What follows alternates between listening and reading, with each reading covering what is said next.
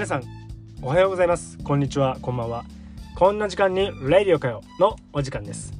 今回は今日は何の日？366日の感動物語ある5月16日のお話をさせていただきたいと思います。よろしくお願いいたします。1532年5月16日イギリスの思想家トーマス・モア大法官の地位を自ら捨てる。16世紀初頭イギリス国王ヘンリー8世は考え込んでいた。王妃キャサリンとの間に女児は生まれたものの跡継ぎとなる男児がなかなか生まれずしかも妻とは別の女性アンに恋をしてしまったから。だ当時のイギリスはローマ教皇を中心とするカトリック教会が国教だった。離婚にはローマローマ教皇の許しがいるのだが王の離婚と再婚を教皇に対して弁護できるのは国中にただ一人大法官の地位にあって信仰心の厚いトーマス・モアだけだった。モアは1478年イギリスの首都ロンドンで裕福な法律家の家庭に生まれた。名門オックスフォード大学名門オックスフォード大学名門オックスフォード大学で学び法律学校を経て法律家に。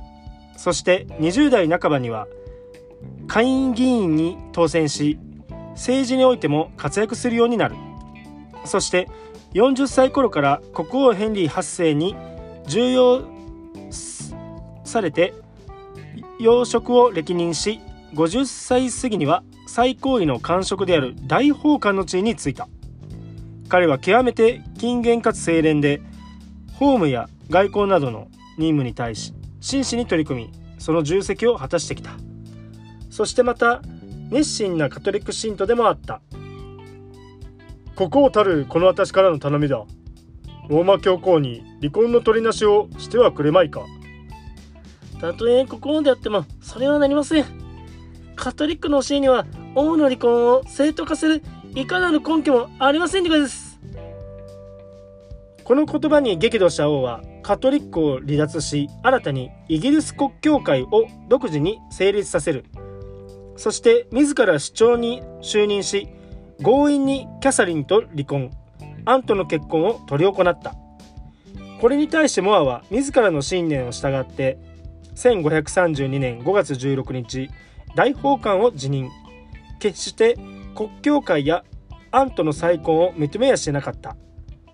ヘンリー8世はモアの態度は反逆罪にあたるとして彼を逮捕。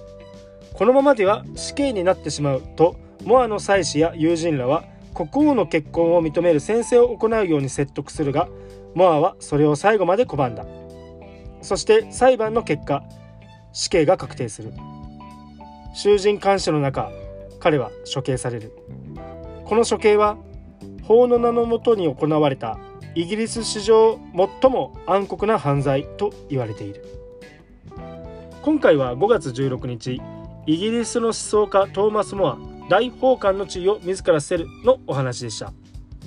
明日5月17日は伝説のコンピュータ科学者アラン・ケイが誕生のお話です。ご視聴ありがとうございました。